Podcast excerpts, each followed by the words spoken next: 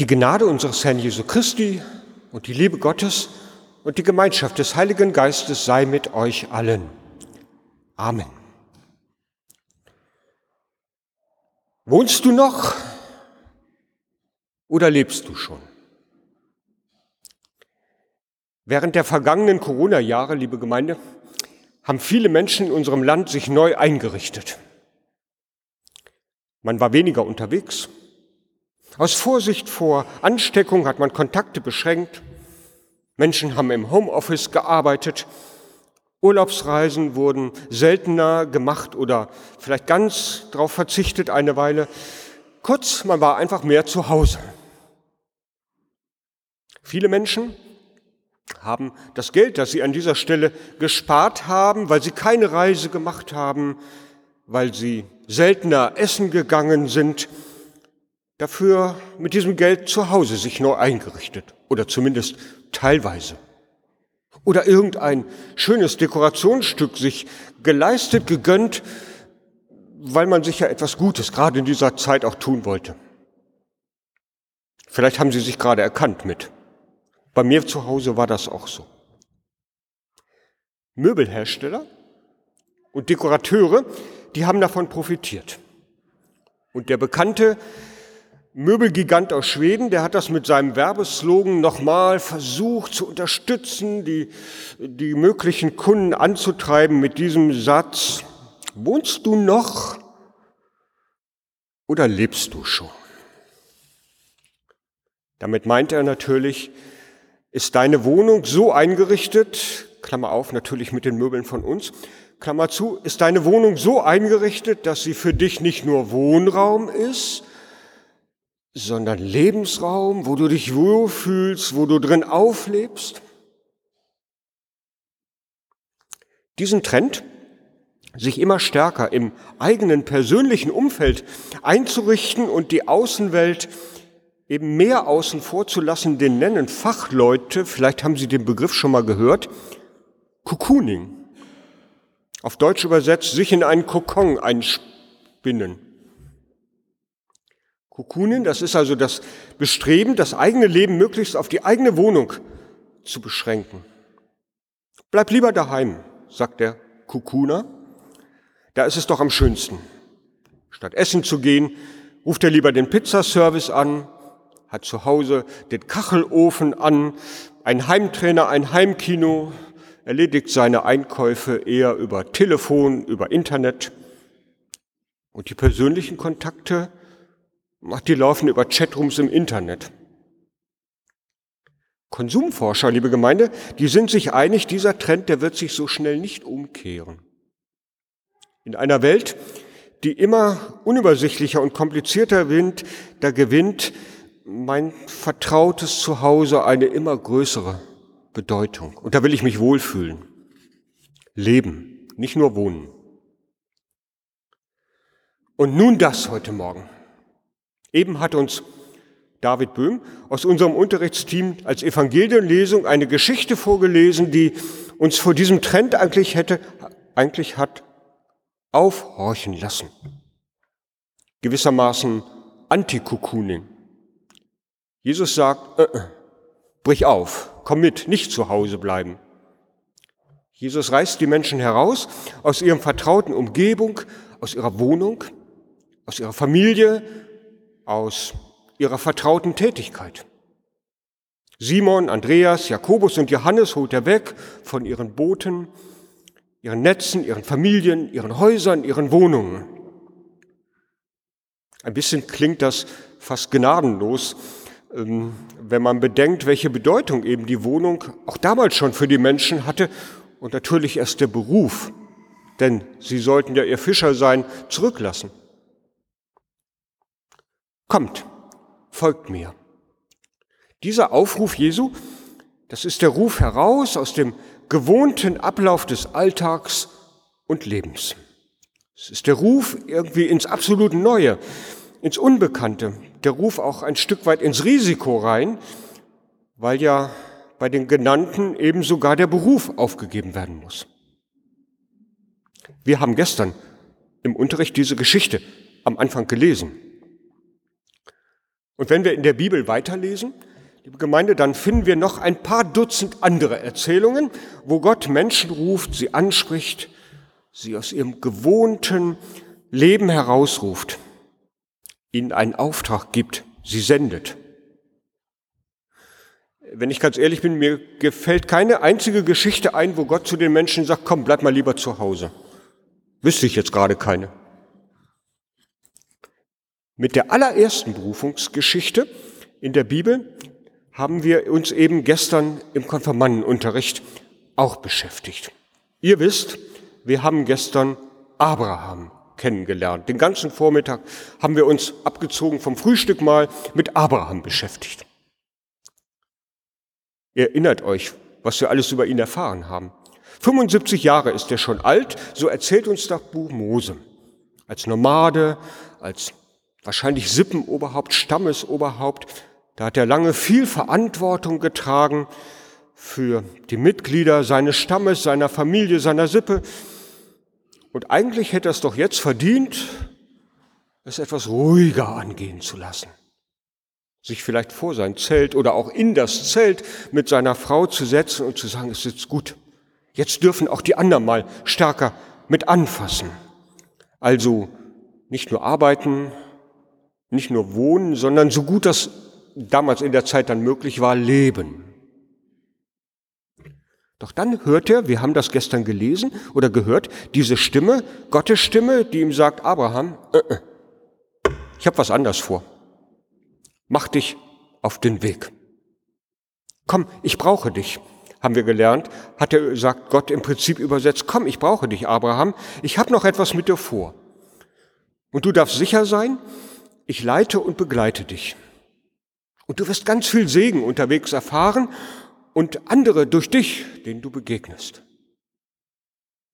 Und dann haben wir im Unterricht versucht, uns in Abraham reinzuversetzen und ihr habt einen Brief geschrieben an Abraham, gewissermaßen als Freundin, als Freund, als, als ganz eng vertrauter Mensch und habt ihm geschrieben, Abraham, wenn ich jetzt du wäre, dann wären das meine Gedanken mit und ich kann dich gut verstehen und dann habt ihr euch entschieden, einige von euch haben gesagt, Abraham, mach das. Das wird sich bestimmt lohnen und einige haben gesagt, mm, Abraham, ich kann dich gut verstehen, ich weiß auch noch nicht so richtig. Vielleicht doch lieber zu Hause bleiben. So haben wir gestern versucht, Abraham nachzuspüren und ihm ja eine Antwort zu geben, was wir tun müssen, was wir tun würden. Solche Geschichten, liebe Konfirmandinnen, Konfirmanden, liebe Gemeinde, solche Geschichten, in denen Gott zum Aufbruch ruft, die gibt es immer wieder in der Bibel. Zieh weg von zu Hause, von deiner Heimat. Zu Mose sagt er das. Mose, geh zum Pharao und danach mit den Menschen, die zu dir gehören, auf den Weg, den ich dich leiten werde. Auch diese Geschichte, die werden wir im Unterricht demnächst miteinander lesen und durchgehen. Zu Jona, ihr kennt die Geschichte wahrscheinlich, die mit dem Fisch. Zu Jona sagt der Jona, mach dich auf den Weg, ich brauche dich in Ninive. Eigentlich kann man da jetzt fragen, was ist eigentlich los mit Gott? Gönnt er uns nicht dieses ach, dieses Leben, dieses Wohnen, das traute Zuhause, das brauchen wir doch im Alltag. Will er uns nicht, will, gönnt er uns diese Geborgenheit nicht? So könnte man fragen. Eine Antwort, die steckt in der ersten Predigt, die Jesus hält. Unmittelbar, bevor er Simon, Andreas, Jakobus und Johannes beruft. Wir haben sie eben als Lesung gehört. Da sagt Jesus, die von Gott bestimmte Zeit ist da. Sein Reich für die Menschen ist schon da. Euer Leben, ändert euer Leben und glaubt dieser guten Nachricht. Von Gott bestimmte Zeit ist da. Das heißt, hier und heute und jetzt kommt es darauf an. Also jetzt nicht mehr die Füße hochlegen, auf bessere Zeiten warten, sondern mach dich auf den Weg. Entdecke das Leben das Gott für dich bereithält. Mach dich auf den Weg. Denn er hat ein anderes, er hat noch ein Leben für uns bereit, das viel mehr ist als das, was wir kennen aus unserem Alltag, was ihr kennt aus eurem Alltag. Da ist noch viel mehr. Aber Gott sagt, du musst dich auf den Weg machen. Komm mit, ich will es dir zeigen und ich will dich begleiten. Die Zeit ist nah, jetzt, nicht Füße hochlegen. Los, komm mit. Das ist eigentlich übersetzt diese Predigt, die Jesus damals den Jüngern gibt. Jesus ruft also deswegen Menschen von zu Hause weg, weil er für sie Leben bereithält. Noch mehr Leben, als wir kennen. Wer nur zu Hause sitzt, der verpasst vielleicht diesen besonders schönen Teil, den Gott noch für uns bereithält. Im August haben wir uns das erste Mal im Gemeindehaus getroffen. Ihr erinnert euch bestimmt noch. Bei unserem ersten Zusammenkommen kennenlernen, da haben wir gemerkt, wie wir alle ziemlich angespannt noch waren und unsicher, was da wohl auf uns zukommt, wer dabei ist, wie das alles laufen wird, wie wir zurechtkommen mit den anderen, die da sind. Aber ihr habt euch auf den Weg gemacht, habt den ersten Schritt schon gemacht. Und das ist gut so. Und jetzt sind wir schon drei Monate zusammen und wir entdecken ständig neue Dinge über Gott und die Menschen und das Leben über uns. Wir lesen jedes Mal eine neue biblische Geschichte. Erinnert ihr euch noch? Im September haben wir die Geschichte zum Beispiel gelesen, wie Jesus getauft wird. Gott sagt zu dem Täufling Jesu, der eigentlich kein Täufling mehr war, sondern groß war, Jesus sagt zu dem Täufling Jesu, als er getauft wurde, du bist mein geliebtes Kind, an dir habe ich Freude. Die Geschichte haben wir gelesen und uns bewusst gemacht, jeder von uns, der getauft ist, dem gilt das, dem ist das auch gesagt. Und gestern in der Abrahamsgeschichte haben wir dann am Ende gelernt, dass Abraham wirklich sich auf den Weg macht. Wir haben gesagt, er vertraut dem Versprechen Gottes, er glaubt ihm. Er vertraut Gott, glaubt ihm, macht sich auf den Weg und entdeckt, dass ich mich auf Gott verlassen kann. Aber dazu musste er aufbrechen. Wenn er vom Zelt geblieben wäre, wer weiß, wann er das erfahren hätte. Wir werden im Unterricht, im Konfirmandenunterricht, noch viele solcher Geschichten kennenlernen und dann ganz bestimmt auch hier und da uns selber immer wieder entdecken. Dazu müssen wir allerdings dann samstags morgens aus unserem Wochenendkokon, sage ich jetzt mal, aufbrechen, morgens und schon auf halb neun hier hinkommen, einmal im Monat. Aber ich verspreche euch, wir werden ganz viele neue, weitere Dinge noch entdecken, die vom Leben, von uns, von Gott erzählen. Und in dem, was wir lernen, werden wir mit unterschiedlichen Worten immer wieder diesen besonderen Satz hören. Komm, brich auf, komm mit, ich will dir das Leben zeigen, mit mir. Und dann ist ihm gemeint, immer wieder wie Abraham zu prüfen, wo ich denn aufbrechen soll. Er will ja nicht einfach, dass wir zu Hause ausziehen. Jeder von uns braucht auch irgendwie sein Zuhause. Aber eben zu prüfen, wo will Gott, dass ich jetzt die Füße nicht mehr hochlege, sondern mich auf den Weg mache und etwas entdecke. Ich bin gespannt, was wir zusammen weiter entdecken werden in den nächsten Monaten. Euch, Ihnen, liebe Gemeinde, wir alle brauchen ein Zuhause. Und darin wollen wir uns auch wohlfühlen. Gerade in Zeiten, die kompliziert sind und komplizierter werden. Und darum ist es auch gut, sich irgendwie einzurichten darin, damit man sich dort wohlfühlt.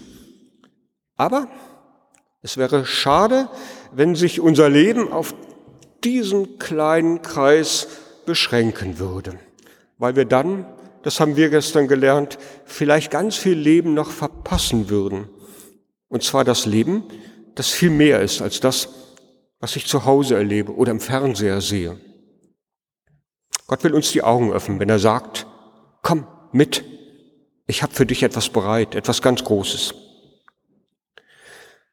Abraham, der soll 75 Jahre alt gewesen sein, als er diesen Satz gehört hat. Also das gilt für uns alle, dieser Aufruf, immer wieder, ganz unabhängig vom Alter. Zu hören, zu sehen, nachzuspüren, wo Gott sagt, komm mit, ich brauche dich, ich habe etwas vor mit dir. Gott schenke uns dazu die offenen Augen, die offenen Ohren, die offenen Herzen und dann die Kraft und seinen Segen, uns auf den Weg zu machen. Und der Friede Gottes, der höher ist als alle Vernunft, er bewahre unsere Herzen und Sinne in Jesus Christus, unserem Herrn. Amen.